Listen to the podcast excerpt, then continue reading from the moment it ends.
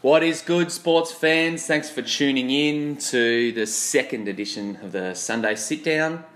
Um, a massive weekend of sport so far. It's still technically Sunday in Toronto, so we've got Sunday night full of games, which will be pretty wicked. We've got March Madness still going on. That'll sort out the final spots in the final four and some pretty good NBA games. Um, welcoming back my co-host JLo. Still haven't discovered an alias. Some, something will eventuate. Something will come up. No rush. You can't force these things. No, you're right. You've got to take your time. So JLo um, is joining me as he will for most, probably all of the Sunday sit downs anyway. Um, today, like I said, we're going to talk a bit about stuff that's happened this weekend. It's going to pretty much be NBA and AFL flavoured. Um, we'll touch a little bit on March Madness and update on the race that's happening in the tournament. But yeah, we'll go NBA, talk a little bit about some of the injuries, pretty big injuries to some noteworthy names. Um, talk a little bit about. We've got a couple of topics that we're going to not debate. ab- Oh, I guess yeah, debate about. Um, think about what the Lakers are going to do this off season. They're in a pretty interesting spot in their franchise. Um, and then yeah, wrap up all the stuff that's happened in round one of the AFL as well. So let's get into it.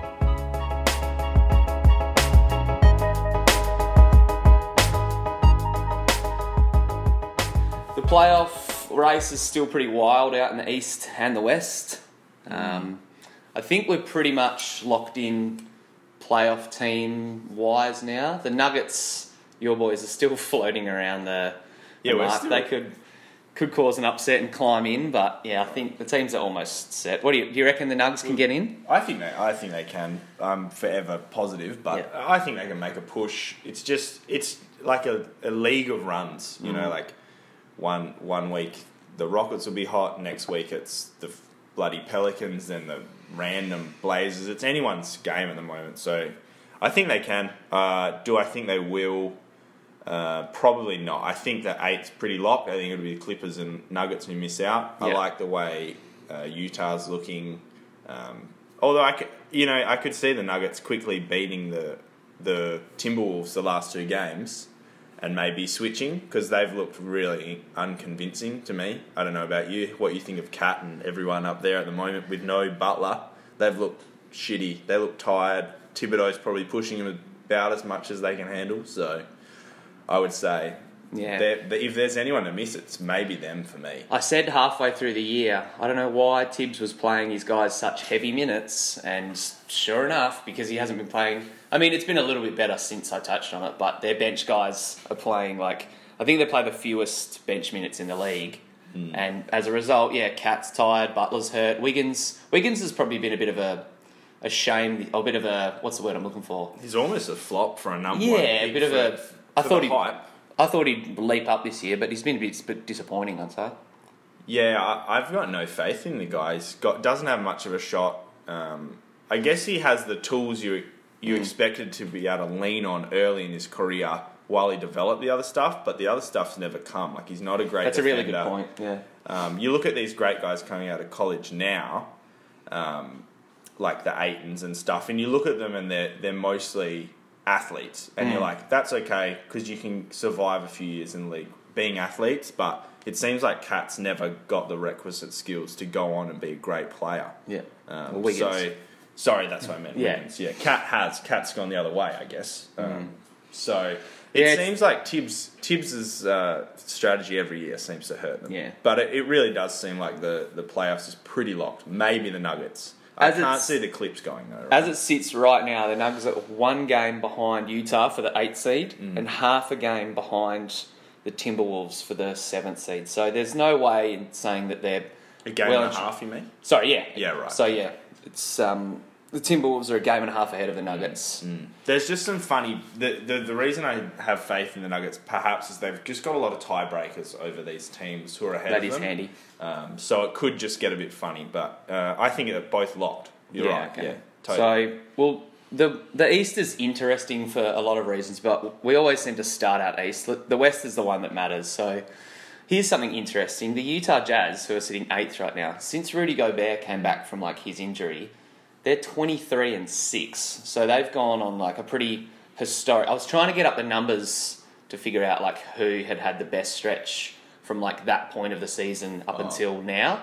Um, I couldn't really do it. It was too Could hard basket. I tried to, yeah. Actually, I'll talk about them in a minute. I tried to do it on Basketball Reference, but it wasn't really working. But Right, right, right. compared to the seventy-three and nine Warriors throughout the same stretch, they've only had one or two more losses Wow. than the Yeah, Dubs did in that impressive. stretch. So, yeah, Utah's flying. They could, you know, they've got an interesting game against the Warriors tonight, and the Warriors are pretty banged up. Mm. So Could they be could a get a win there. I, I like. I really like the way they're tracking. I think that they play a totally different style to the way the league's going.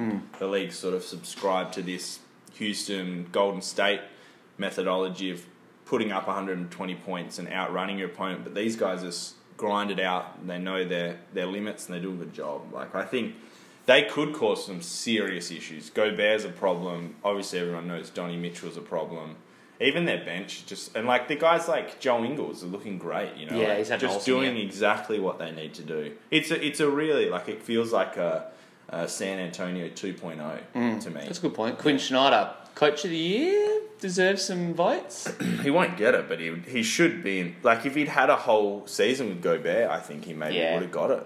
But Dwane Casey's uh, by a mile. the Jazz seem to be really good at, you know, the pieces that they have around them or the players they've got on their roster making them succeed and work. So yeah, because they are, you know, anchored by Gobert from a defensive um, perspective, you know, they're one of the best defensive teams in the league. So I think more than anything, it's not the it's not that like they're a good defensive team, but Mm. they're so good defensively because of the pace they play at. They're easily the slowest team in the league, yeah, and it really shows. Like Denver will score 100 points against them, where Denver scores 150 30. points against everyone Yeah. else, yeah, or or the Warriors. So they just slow it down and they force you to beat them. Like they force you to be better. Whereas you know you can have a bad game against Golden State or Oklahoma or someone, and just still shoot the lights out. You know what I mean? yeah. But they fought like Utah. You have to go out and beat them every single night. And I, I guess I see that a bit more being out in the West as a West fan. You Yeah, know. true. Yeah, all right. Well, with let's quickly have a look at the standings. So we've touched on Utah. We've spoken a bit about the Timberwolves and the Nuggets. So the top two are locked in, right? Houston and Golden State aren't moving. Yeah, Who do you think is the best chance to make those three and four spots? So as it stands chance. right now, we've got Portland and OKC in the three and the four, who actually play each other tonight. Oh, that should be pretty epic. And then the Spurs are half a game behind OKC for the um, fourth seed, and then you got the Pels, the Timberwolves, and Utah after that. So who do you think looking forward, like just off the dome? Who do you have faith in kind of pushing out and taking one of those top four spots? I- if um, anyone different from the guys that are there now. Right, I don't have a whole lot of faith in Portland, although it's hard to argue with their results Yeah. at the moment. Um, I think they'll probably stay in the three or four, but I don't think that. I think they'll probably be a first round bounce. In Yeah, all okay. honesty, Okay, interesting. They've got a bad history in the playoffs as well. They don't have a strong bench. They need their whole team to play well. Whereas like, like Lillard and McCollum are stars, but um, they definitely need other players to step up. Whereas, Everyone's kind of got some stars in like you That's know, each team does. So you know, you wonder if they can get them over the edge of like a really deep team. Of course, and I just don't back their bench players or their second tier players to step up. Whereas someone like Minnesota, I might back them in, or obviously San Antonio. So I can't see it moving a whole lot from here on out. Uh, I could see Utah or Minnesota getting it together. I know I've just bagged Minnesota out, Yeah, um, but I could.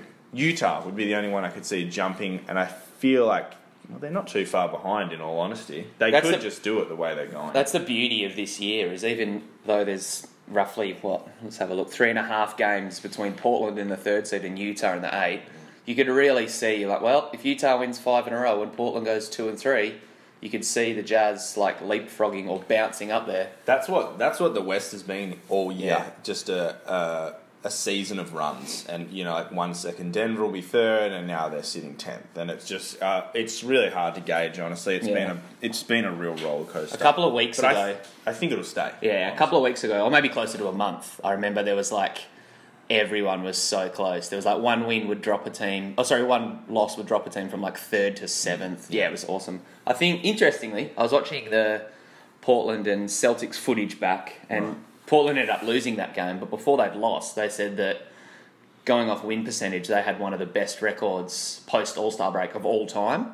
Mm, Like, it was right up there with the weir- the I think it was the Warriors from like when they went seventy three and nine, and there was someone else up there. But yeah, Houston this year and Portland were in like the top three or four all time. So yeah, They've had a good run. They've I've- had a good run, but I think that's been that's their season's run. Like, right. I get what you're saying. If they did this in the playoffs, you'd be like, oh, sh- crikey, you know. But you can swear. you Ah. can swear on the uh, the Sunday sit down. Oh, that's right. Well, uh, you know, I did last week, so I got two in last week. I'll save one. Fair call.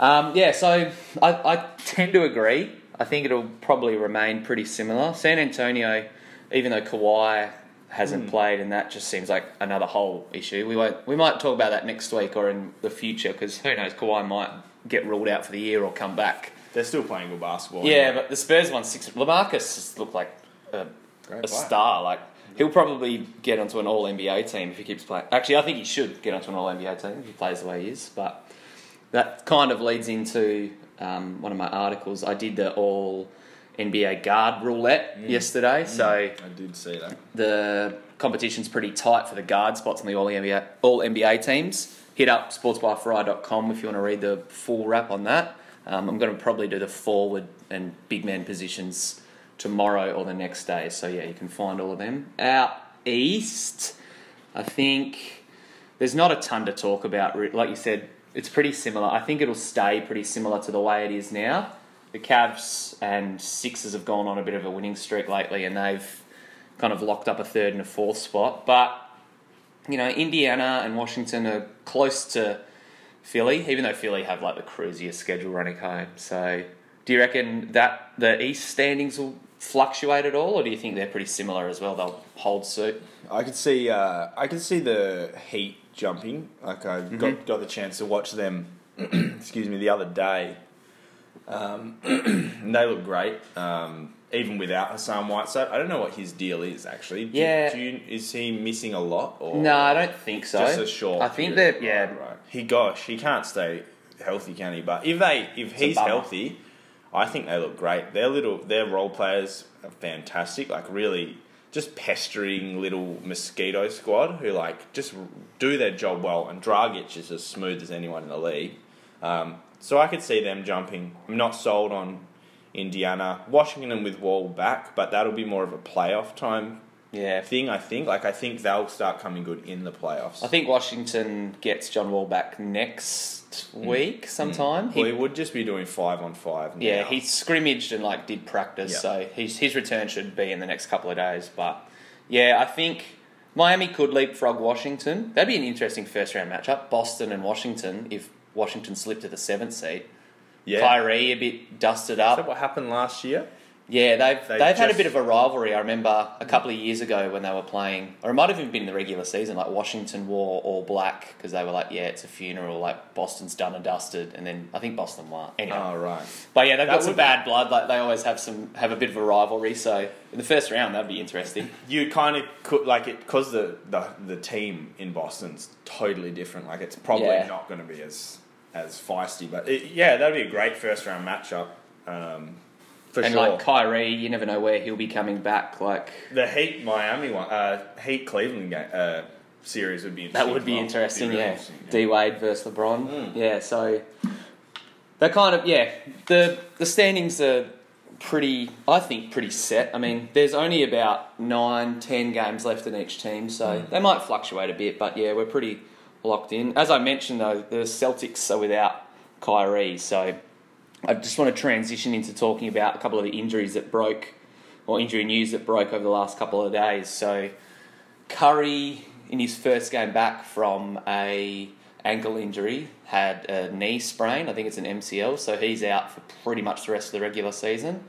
And Kyrie, who's missed about half a dozen games, he will probably miss the rest of the regular season as well with a knee. Wow. I think he's having like a minor knee scope or clean, something like that. Yeah, I can't remember the exact terminology, but he's they're both pretty much out for the rest of the regular season. So I thought it'd be good to ask the question of which um, player's injury do you think matters more for the team perspective? Like who's going to miss having that guy the most? I did a poll on Twitter. I posted it a couple of hours ago. For those who are I did vote in that. Oh, nice. For those who are listening, it's about 10 to 1 on Sunday afternoon here, so we're still a little while away from Um, well, the Cavs game actually tips off in about 15 minutes. Oh, fantastic. But yeah, that post's been up, or the poll's been up for a couple of hours, and at the moment, 60% think that Curry's injury matters more for their team, and 40% think Kyrie. Who do you think is the biggest absence for their team? For me, it's it's by far Kyrie. Yeah, I think he brings the most to the table. You know, the the Warriors without uh, Curry, it just look like regular, like a regular All Star playoff team. You know, Mm. still have three All Stars. It'll probably be good for Klay to get a bit of extended touches coming into the playoffs. Well, that's the thing. Especially with those three coming off injuries. I Well, know all- Curry's out still. well, Curry, Durant, and Klay Thompson are all out at Yeah. least for the next week. Right. So- I mean, that's big, but that's not the Curry injury. I think Ky- what Kyrie brings to Boston is Yeah. reliable scoring because they don't have reliable scorers. Hayward's out, obviously. Marcus Smart is also out, right? I Mm. he, might not- be out, not- he might be done for the year. Yeah, not that he's a reliable scorer, but I, you've got your second year player, Jaylen Brown, first year player, Tatum. Horford's never been like a real, he's a good player, but he's a good secondary player. Mm. Um, I just think Kyrie brings that scoring punch. They're not a good scoring team anyway. Nah, they, they- really missed Hayward this year. I think what are they? They'd be top five defense in the league easily, Mm-hmm. um, and I think that's what they hang their hat on. And Ky- Kyrie's really the catalyst for their offense, and sort of a lot of the attention goes to him. And if he's out, there's a huge hole. Whereas Golden State, you you miss I don't know thirty points from Curry, but you you know they've got like solid backups. They've got a nice bench. Livingston's kind of a nice feeling if he's not injured. Well, there was, Um, I think, Casspi, Livingston, McCaw, and Quinn Cook. Like there was like four or five Mm. of their role players who were also out against the Atlanta. I think they played Atlanta in their last game, but most of them are like day to day little things. Yeah. But it's their big dogs that they're missing. So I kind, I kind of think that the Curry injury matters more only because of the position that the team's in, like injury wise now. Mm. Doesn't matter like where they finish. Let's be honest, they could finish in the eighth seed and they'd probably still be the favourite to win it all. But I think considering Klay and um, Durant are out now, and I mean they'll, they'll be back before the playoffs start, but I think they really need Curry now to kind of keep them afloat and just keep their keep things rolling. I mean, mm. like I said, as long as they're all healthy once the playoff starts, it doesn't really matter. But Kyrie's injury is massive, but from a, a Golden State perspective, I think Curry, like they really need him right now just to restore some order. Teams usually around this mark, like the four year mark, when they're you know making the finals and competing, contending. It seems like this is historically where they drop off. So hmm. Curry could just help right the ship a little It's- bit, I think. But. It's definitely not surprising to see all these Warriors guys go down because they've had four straight finals, like deep finals drives where Yeah. they've gone all the way to the end. yep, So, of course, the sort of 100, 120 games each season was going to take its toll. I think what the, the thing about Golden State is that they've got Draymond Green that they can run their offense through. Yeah. And also Kevin Durant. Like, those guys are. You can run an offense through those guys as well as Curry, but Yeah. there's no one other than Al Horford. But he's like I said, he's a secondary guy. You need that. he's not your you- scorer. yeah, well, also just in terms of running an offense through through someone, there's no one in Boston now who you can do it with. Yeah. Horford, you can do it with. I, I apologize. That's, that's I know- wrong. I know exactly You can do what it you're saying. Him, You but can- you need the alpha dog there Yeah, for that beta right. dog to work. Of Whereas, course. you know, I think Golden State, it's just, their offense is so free flowing and you know fling it to whoever and just jack up a shot. I think anyone can play that style. Uh, so I think Kyrie's the real big out um, Yeah. of those two. fingers crossed they both get healthy. You know, I'd like to see them get healthy like two or three games before the end of the year, Mm. so then they can string a couple of games together and be healthy for the postseason. I don't want the playoffs to be marred by you know, oh Boston could have you know beaten this team if Kyrie was healthy. Mm. Like injuries in the playoff always suck and ruin the narrative. But It won't matter for, for the West. Golden State will still win, but it Yeah. could matter for if Boston miss Kyrie for even two playoff games in that first round Yeah. against potentially Miami or the Wizards with a potentially healthy John Wall. yeah, That could be a huge issue, you know. So I, I think I think for me it's Kyrie. Makes sense. down, but uh, Yeah. I see what you're saying. they're both going to be you know big omissions, which kind of sucks. But yeah, fingers crossed they can be healthy once playoffs roll around. All right, we um, started to have this discussion. when was it? It was a couple of days ago, and I thought, let's you know stop and we'll do it on the Sunday sit down. So you started to talk about what the Lakers should do this off season and where their current roster and um, team is at now. So talk about that if you want for a little bit, just where the Lakers are at and how you think they should approach this off season. I guess I just sort of talked about it in terms of if I was Magic Johnson, Mm-hmm. and I think he's a really wily GM. I think he knows exactly. Was he a president or GM? I think he's president of basketball operations, something like. I think he controls the roster though, right? Yeah. I think he's he's has roster control under his in under his mo. But I, what I was saying essentially is that I think I don't think bringing LeBron and Paul George, say, or one of them, or two good All Stars in, Mm-hmm. I don't. I just don't think it matches their timeline. It doesn't make a whole lot of sense to me. You bring in a thirty what three year old LeBron, is that right? Yeah, he'll be turning 34 next year. you bring in a 34 year old LeBron and a 28 to 29 year old Paul George who's already had a broken leg, Mm. like a severely broken leg. Although he actually, one of the few broken legs I've ever seen someone come back as athletic. Yeah, or- or since that injury, enough. he's kind of like hasn't looks like he hasn't almost missed a beat. Like he's returned to full health, which is awesome. But yeah, I guess you just still you probably he's probably lost a bit of his vertical. You can just feel a Mm. little. But he still throws down big posts. But I just I don't feel like bringing those two in or two two guys like that are gonna fit the Lakers timeline well at all. They've got Caldwell-Pope and Lopez coming off. Oh, and oh, they've still got Deng on their salary. Yeah, Wow. so Luol Deng is taking up. He's on mil a 17 mil this year, Holy 18 next year, and 18.8 the year after that. Oh, that sucks. So but they've, they've still got. I think they probably have close to cap space now, right? They've Well- got so many rookies. That's what I mean. Once they hit the off season, they're gonna have so much cap space that I'm of the belief that they should just like if you can get LeBron, I reckon you get LeBron. I I see what you're saying, but if you look at the timeline, you've got Lonzo, who must be still 19, Mm. 20 maybe. Kuzma's the same. Uh, Yeah, they're both Isaiah Thomas is getting on, which a bit of a suck. But Ingram 20, Randle 23, Tyler Ennis 23, even like Zubac 21. So you've got these really young guys who are like gonna be good players. But if you put LeBron and Paul George in front of them for two, three seasons, like you might be slightly more competitive. I wouldn't say you would take out. Not with the young kids. You're not going to take out the Rockets the way. No, they're looking, I agree. right? Yep. And so it's just then you've got these stunted players because LeBron's taken up all the and Paul George has taken up all the ball use for the mm-hmm. next two to three years. Lonzo's not going to have it in his hands. Like you've seen what LeBron does to great players. So imagine what he's going to do to like an emerging rookie. Like Yeah. and LeBron's never had another good rookie with him, has he? Like No. he's plugged in good players. Shabazz Napier, if you count when he Yeah, uh, tried to recruit him. What Exactly. A, what a sick decision that was. like early in his career, sort of, but he's still he just Yeah. he ruins good players. Like he's a he's the best player we've ever seen, maybe, but he also fucks other players' careers up. Chris He Bosh has- is like the prime. Even Kevin Love, like Yeah. he was a perennial twenty. Like he was a 20, 20 threat every night.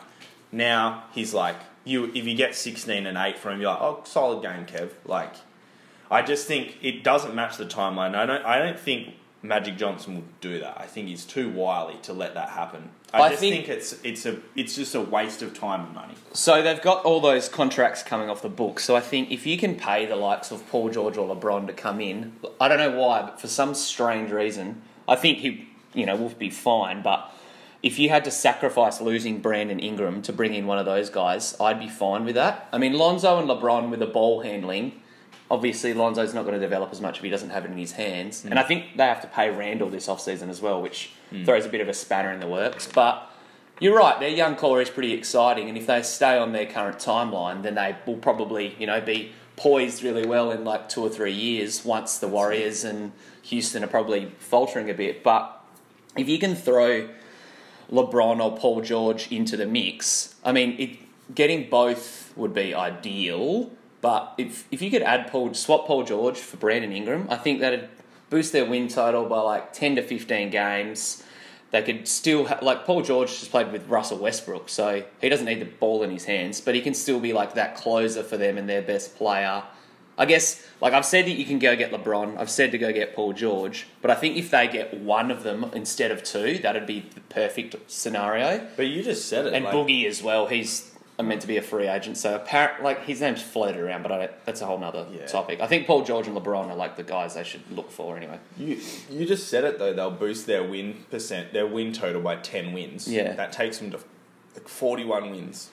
Yeah, I'm not Like, saying that they're going to win it that? next year. I'm just saying it's a piece that you get that will help them naturally speed up their rebuild. How will it speed up their rebuild? Because Well- in three years, LeBron leaves. He's just pretty much done. His career's Well- done. right? well, we don't know that, but True. Let's just like LeBron, if, if you get LeBron compared to Paul George, that probably changes your win total a bit more. I think. Like sure, but make- they're still not competing for a chip. Then in three years, first of all, they've got to pay all these guys Hmm. in a few years, right? Like Randle's the first of the crop, but then Ingram's two years later. Um, Lonzo and Kuzma the next year. It's just it just doesn't make a lot of sense. Like you're not going to win a chip. The guy's growth is going to get stunted. You're going to miss out on like good lottery draft picks. Like imagine if they had if, if next year similar thing to Donny Mitchell happens, mm. and they could have got Don Mitchell at 14 or when, whenever he was. Actually, he was outside the lottery, wasn't he? no, I think it was 13. Oh, 14. outside the You- top 10 was that stat. Yeah, yeah, yeah, Anyway, so you get Don Mitchell, you chuck him on there, he becomes a 20 point point game scorer. Lonzo's a 10 and 10. Kuzma's a 15 and 10. Uh, But you need them to play, you need them to grow. And I Yeah, just don't think it will happen. It's interesting because I haven't seen anyone approach it from that philosophy, but it makes Yeah, a lot of sense. You're, right. I- Everyone's saying, oh, LeBron or Clay or, or whoever, Paul Yeah. George will move there, but just it's it just doesn't make sense. It's pulling from both ends, and I'm I of think the- it, they'll get caught in the middle. Yeah, I'm of the is- belief that if you can somehow keep Julius Randle and swap Ingram for George or LeBron, absolutely go for it. But you're right. Yeah, it's it's a very interesting way to look at it. I mean, LA's kind of been associated with getting big dogs in free agency, Yeah. you know, for as long as I can remember. So, you know, I guess that's kind of why I'm like, oh yeah, they'll just get LeBron or George because that's naturally how the Lakers have done it. But you're right. If they kind of stick to this timeline, they're not going to win the chip next year, even if they get LeBron and George. Mm. But yeah, I still think that Well, if maybe they would. Maybe they could. well, you ne- yeah, you never know. No. But I- I think if you can get one of them, I think that'd be perfect. But yeah, it's it paints a lot of I think the a way lot of the, interest out west for the Lakers. Yeah. I think the way the league's going, you just can't do anything in half measures. And if they did that, I think they would be just taking a middle ground. And you, you're just going to get found out. You either have to lose and properly rebuild or fully bring in like Yeah. three bona fide all stars and go for that. That's what I- we say. That's why we'd always be good GMs because we understand like how to. Anyway, Yeah. um, the worst place to be is in middle ground. Speaking of, just randomly, so Sacramento has won. They've gone Oh, yeah. six and five since March, Idiots. and they've gone from like the fifth pick. I think they're the eighth pick now. The Bulls have leapfrogged them, Hmm. and the Knicks are right there. Like, and I had to look through the numbers. No one's like blowing it up. Like Buddy Hield's averaging fifteen points. I actually saw that on your laptop earlier. Like he was the most, and then it- Randolph was ten, yeah, like Bogdanovich ten. It makes no sense. Yeah. What are they doing? Oh, I feel so sorry for. Do you know a Kings fan? I don't know. There's probably a reason we don't know any Kings Yeah, fans. probably. I, I I like what's going on though. I think there's there is a point in a rebuild where you have to be like enough is enough. Like let's just start developing and having players play well. Yeah. So maybe they're at the point like they have okay pieces. Well, that's what I. and I wrote get it. a good draft pick. Like it's a good draft. Sure, you're right. I wrote- yeah, you could. The Warriors never had a top three pick, and they've somehow done it. Yeah. So Even before they had a Durant, you're right. yeah, that's right. Yeah. um, yeah, I. I wrote a piece in the off season and I was like, yeah, I really like what Sacramento's building. Like they had Carter and Randolph to like be really good vets for these young kids, but they still just don't have a franchise player. no. So if I was them, I'd just be like, Fox is play De'Aaron Fox, Yeah. play Cauley-Stein and Skal Labissiere, and just tank a palooza the Yes, hell out of it. I like the. Bulls aren't playing. They didn't play Zach LaVine. Mm. They haven't. I don't know why they haven't been playing Zach. To be honest, I. I haven't even looked into it. No. I just have been looking at the box scores, and I was like, oh, okay, yeah.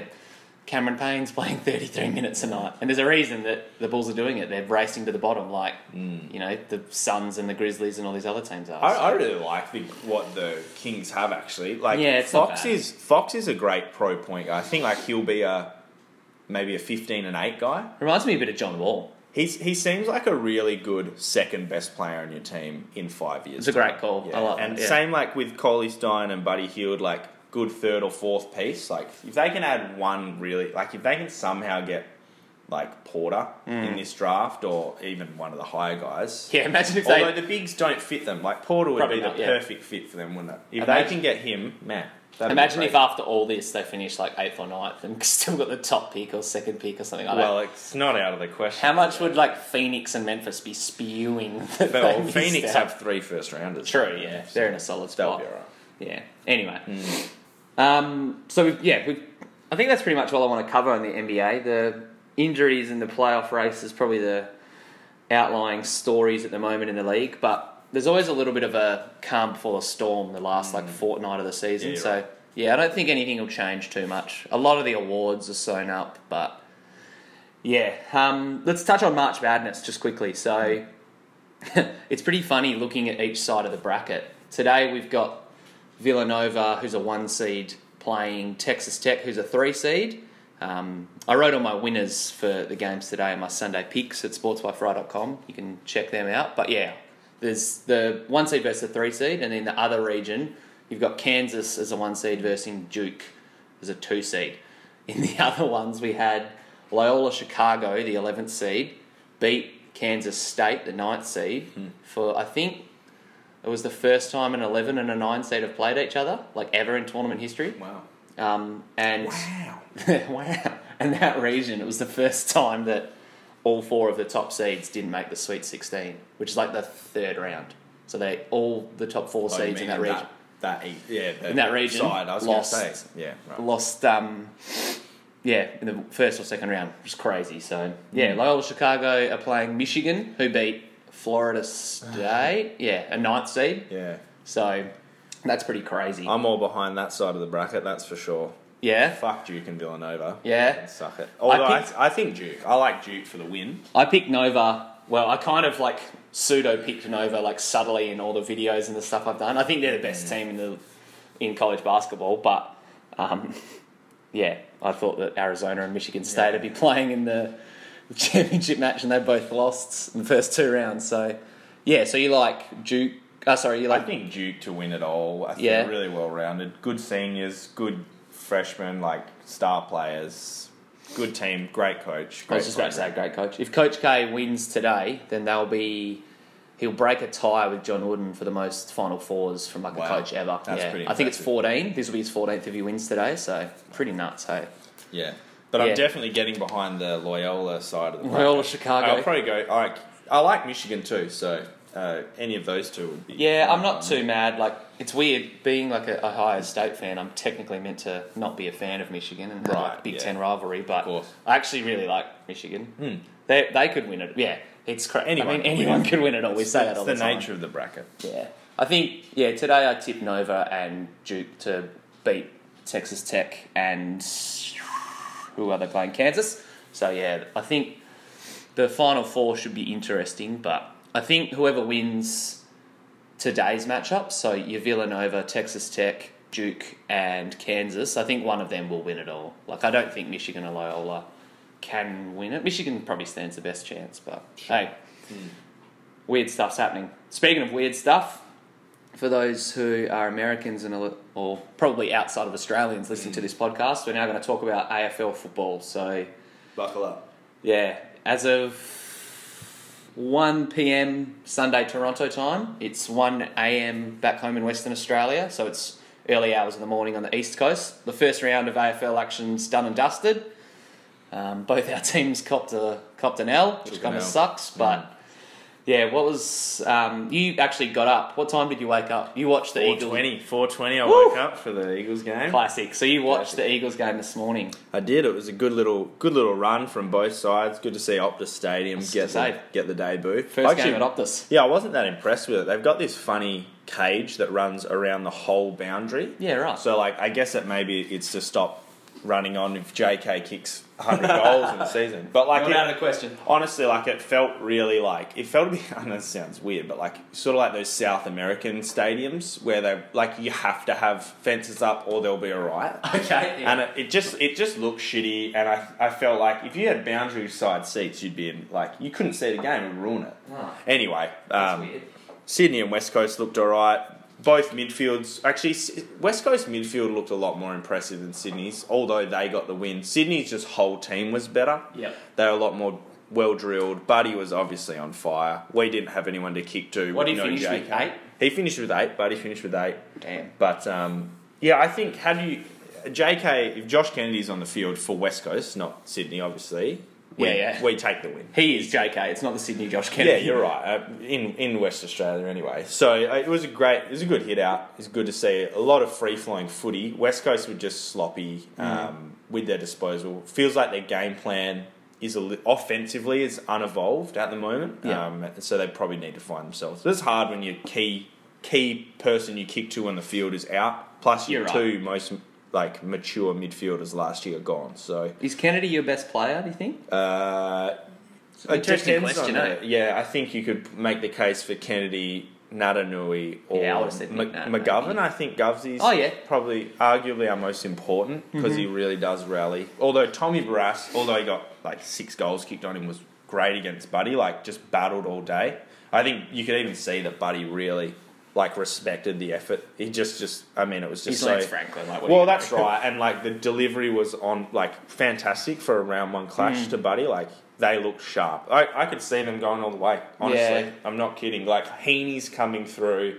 They didn't have Rampy up back either, which is really interesting. So yeah, it was it was a good hit out though. West Coast were competitive. Naitanui was obviously a game changer. Yeah, yeah. The Thank three- God you got him back. I know eh? that's right. The three rookies for West Coast were uh, hit and miss. I thought um, Liam Ryan needs a bit of needs a bit of conditioning. I think. Like, yeah, okay. you, you know, you see Lewis Jetta give those chase down runs every now and then. It didn't look like Liam had the tank for it. Gotcha. Waterman looked a bit out of place, although delivery was pretty tough for him all, all day. And Venables looked pretty likely, looked like a bit of a bulldog in there, like really similar.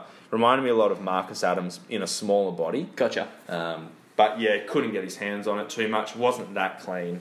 Um, but yeah, it was a good hit out. Sydney, watch. Sydney are a pretty tough outfit for you guys to cop first up, especially like not having a primary target to kick to. Like when Jack Darling's been your lead guy up forward, he hasn't really shown an effort to just be that mark kick goal guy. Like he, He does a lot, okay. does a lot of other stuff around the ground. But I'm saying like yeah, JK was a massive out for you boys. You're right. The, the forward line actually held up a lot better than I thought. It Oh, was the delivery to the forward line which was really substandard. Yeah, like okay. other than Shannon Hurn and Tommy Barrass actually was Yeah. doing a really good job of hitting hitting targets off that back line.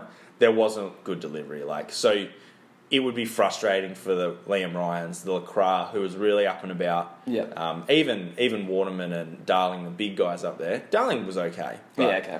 Just okay. You know. Tommy Barrass is kind of what I hope Alex Pearce becomes for Freo this year. He's. Yeah. not as big a dude, but hell of a player. Yeah, he that kind of. Um, I'll go into talking about the Freo game. I was actually gonna. I was pretty close to staying up and watching this. It started at 1.30 a.m. Hmm. It got to about midnight, and I was like, "Well, should I do it?" But then I, I chickened out. I knew that it would be a pretty ugly affair for the Dockers. Yeah, it looked a bit brutal. lost by 50, which you know is pretty much what I expected. I'll tell you what though, the Port Adelaide recruits like Jack Watts, Mm. Stevie Motlop, they looked up and about. Tom Rockliff had a bit of a, you know, didn't have a big hit out, but yeah, I think those recruits could help take Port over the edge as well. Yeah, I think I touched when I touched on them in the. they they lost Ryder. yeah, that's good. Arguably, the yeah, most that's a massive, player. massive for a year, for the year too. Yeah, Achilles, he's not coming yeah, back, so. Yeah, that'll be, that'll be a huge blow for them, obviously. But yeah, the Freo boys. I mean, what can you expect going to Port Adelaide to play? You know, once again, we just don't have a guy who can stand up and kick a ton of goals. McCarthy actually looked really good. Do you see the goal that he kicked from? Nah, He kicked this mad goal from the bound, like fifty on the run on the boundary line. It was awesome, but we didn't have anyone kick multiple goals. Like all Yeah. our goals were sol- single goal kickers. So Brandon Matera's stat line looked pretty lively. Yeah, he was in our best. He he was around. I think he's the perfect just see you later, Hayden Ballantyne. Here's Mm. Brandon Matera. Perfect like transition from the two. Can play a small forward, but even when he was at the Suns, Matera was running through like the wings and Yeah. running around a bit. He was fine. I, How was uh, how's Wilson he was fine as well. He kicked a goal late, which kind of off the you know, back line or was he up forward? he was back. Cool. Yeah. Um, Lukey Ryan, the guy I talked about last week, he was fine as well. Sandilands had a massive game, but that was probably because Ryder went. I don't know when Ryder went down, but Oh right. so that could play a bit of that. But mm. yeah, the boy, you know, It I was think- a bit of a shellacking. I think that the perfect way to sum it up is everyone was, you know, we've got a young squad. Mm. What do you expect? Like some of the kids just look like Brayshaw and Banfield didn't have great games. They looked good in bursts, hmm. um, but it was a pretty tough ask. Fyfe and Lachie Neale look, you know, like they were doing Fyfe and Lachie Neale things. Hmm. They didn't have massive games. I think Lachie Neale had a ton of touches, but they weren't, you know, super influential. Right. So yeah, it was a good hit out, but it, was, it pretty much summed up what exactly how I thought the game would play. Hmm. What was their What was their their forward pushes like? Were they convincing? Oh, you didn't watch it. No, I didn't watch it. Okay. No, From the highlights and from what I saw, it was a lot of we, you know, we were admirable around the middle of the ground, but we just, you know, didn't have someone who we could kick the ball to and. Mark, you know, Mark can kick a goal for us, and then down defence, Mm. we just kind of got a bit overrun and outworked. So yeah, I'd say we got outworked the whole day. That's the best way to word it, and that's probably because we've got, you know, a couple of suspect dudes and a couple of young dudes, and it'll take us a while to find uh, Matthew Pavlich 2.0. So I don't mind if we uh, we lose a couple of games Yeah, and maybe you- find him in the draft. That'd be You, nice. you might need a couple of number one draft picks at this point. Oh, I just want Jesse Hogan or Tom, someone to just stand in the square. Imagine if we had Jesse Hogan. I think it's funner when you when someone comes up though. True, I do Yeah. like. I really want Matty Taberner to be the, the guy because I've, I've been in on him for years, and I'll be like, just Yeah, put him in the goal square, and he looked okay. Um, Oh, of two though. but yeah, still, we lost by fifty, so what can you expect? it. Um, the other games that happened. Oh yeah, so I was saying the Melbourne and Geelong game that was being played while you were. well, they should have won it.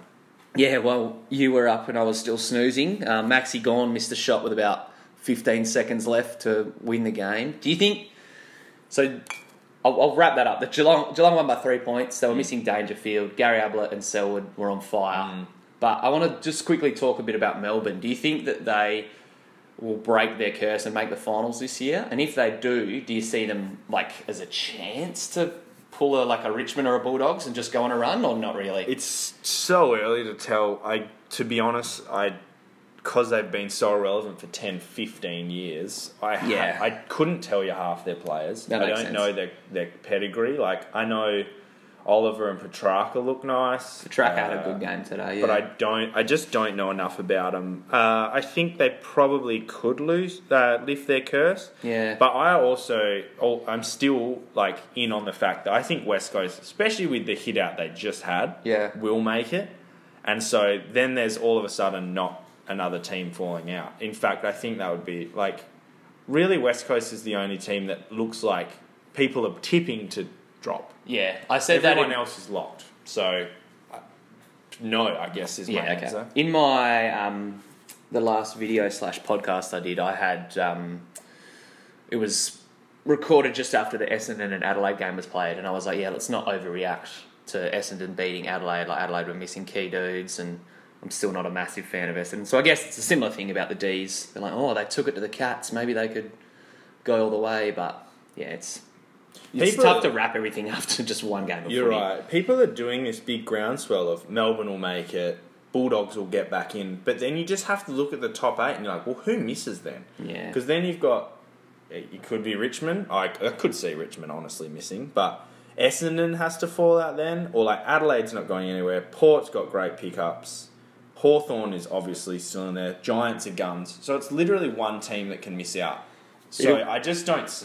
It could happen. It's honestly, it's one of those years. I think West Coast will push for eighth. So will Melbourne. So will St Kilda. Maybe think and the Dogs. I think when we It's go be a into ripper year. yeah, I think when we go into the last like six weeks or month of the year, there'll be like five teams. You're like, oh yep, they're making finals, and then spots like six, seven, eight. There'll be eight teams fighting for. Like it'll be that Hmm. I think close you're right. Hmm. bunched right in the middle, kind of like it has been for the last few years. What's your feeling on on it's only been one game? but let, let's overreact about something. Like, what's the storyline like you that. think that could carry on through the year? Josh Kelly will win the Brownlow. Oh, really? Okay. I watched last night. I stayed up and watched some of the Dogs and Giants game, albeit it was like five minutes, but they looked like they're going to prove me wrong and win the flag. Granted, it's one game. It's Gi- not over. who was that? The Giants, Giants. played Bulldogs. yeah, right. Um, What but did he- yeah, what did Josh. he Ke- have? I think he, he kicked two. He had twenty or thir- uh, 29, 30 touches. So did Coniglio though. He had Hmm.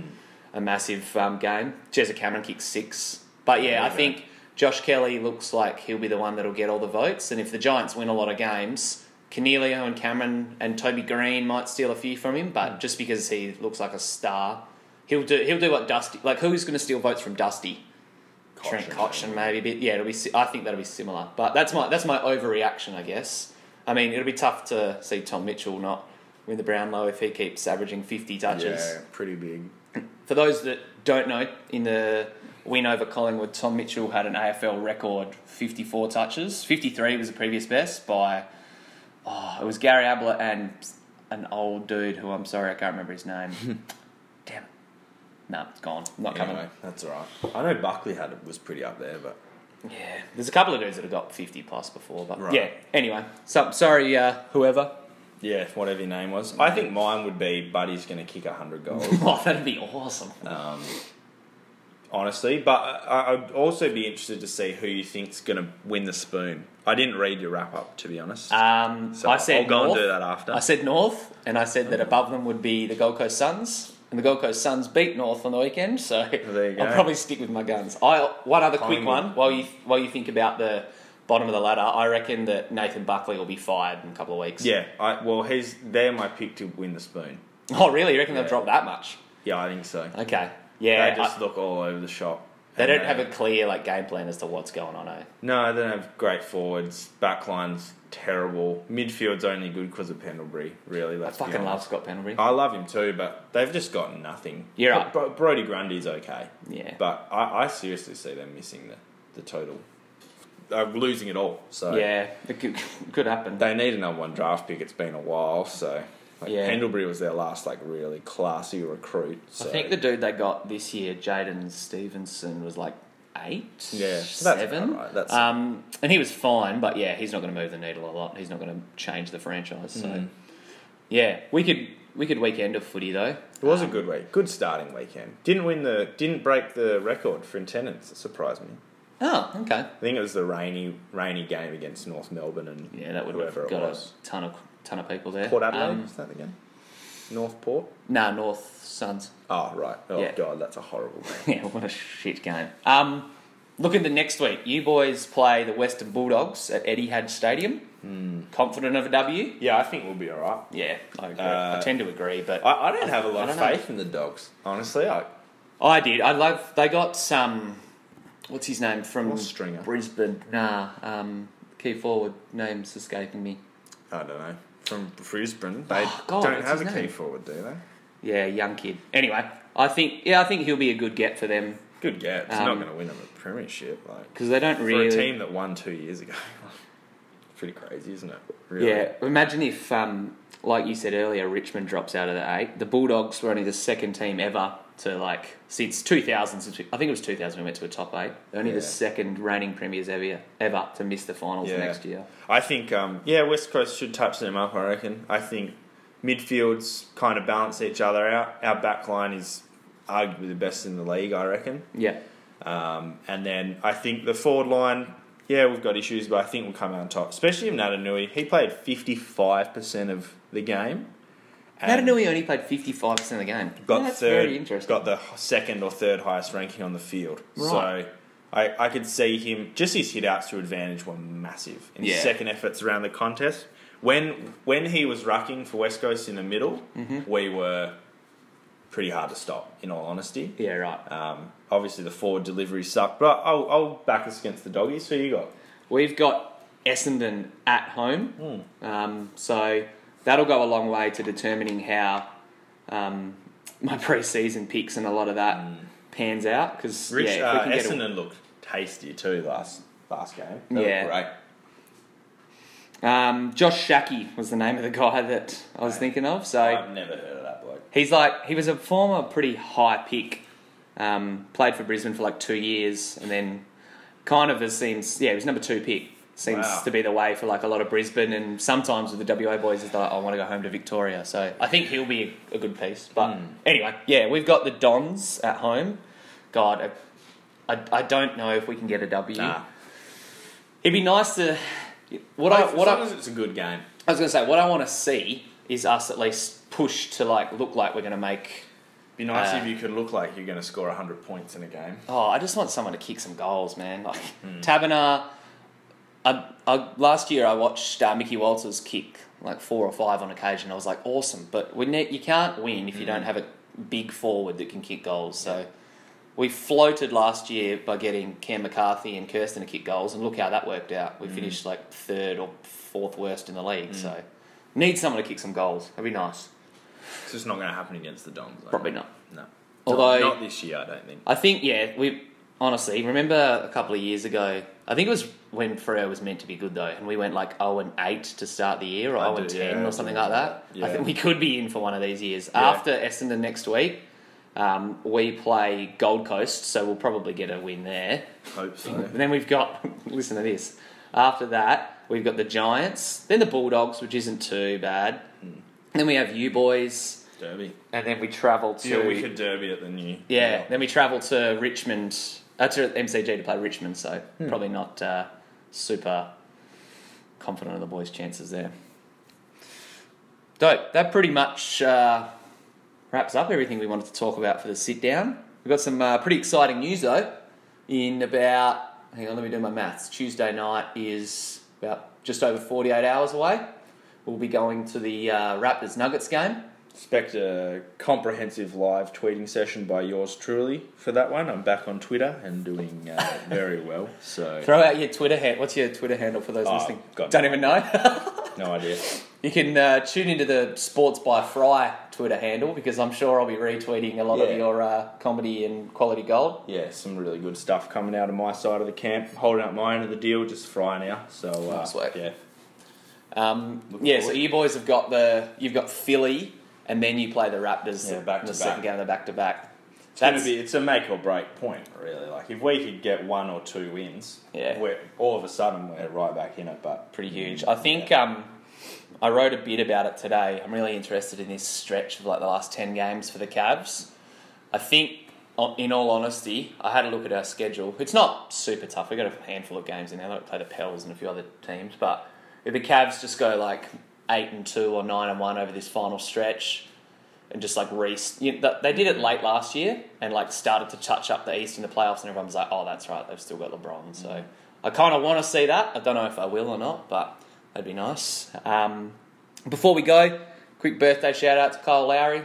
Considering we are in the six, yeah, Kyle Lowry turns 32 today. So 32. Do you know he's 32? Yeah, I, I sort of he's been old for a long time though. Yeah. He's, done, he's stayed really useful. He's done a great job. He didn't do a lot with the first like half of his career, like while he was in the Yeah. league. He bounced around a bit before he came to Toronto. So yeah, yeah, it's also uh, who'd you say? Oh, Big Sean's birthday. Happy birthday, Big Sean. thirtieth birthday. That Yeah. it's a big one. Good. one, And um, Casey He'll Neistat's birthday today as well. Big Sean will be stoked on the Michigan win. Actually, Yeah, that's true. That's a good get- point. He tipped them to win. Yeah, Actually. I did he? saw his bracket. Yeah, oh, he tipped nice. them to win. Oh, good and, on, he and Jalen Rose will be uh, Yeah, be. Celebrating together. it's good to hear old Casey Neistat's. He he'd be getting on. Yeah, I think I think 37 from memory, but I could be wrong. Cool. All right, yeah, that wraps it up. Um, thanks for tuning in, everyone. If you are listening to this on iTunes, please make sure you give a rating and review. Um, I'll probably do another episode. I'm not too sure. Sometime next week. JLo's signing off. Um, signing off. Make sure you hit up the YouTube channel. Um, sportsbyfry.com for all the articles. Thanks for listening, and until next time, peace.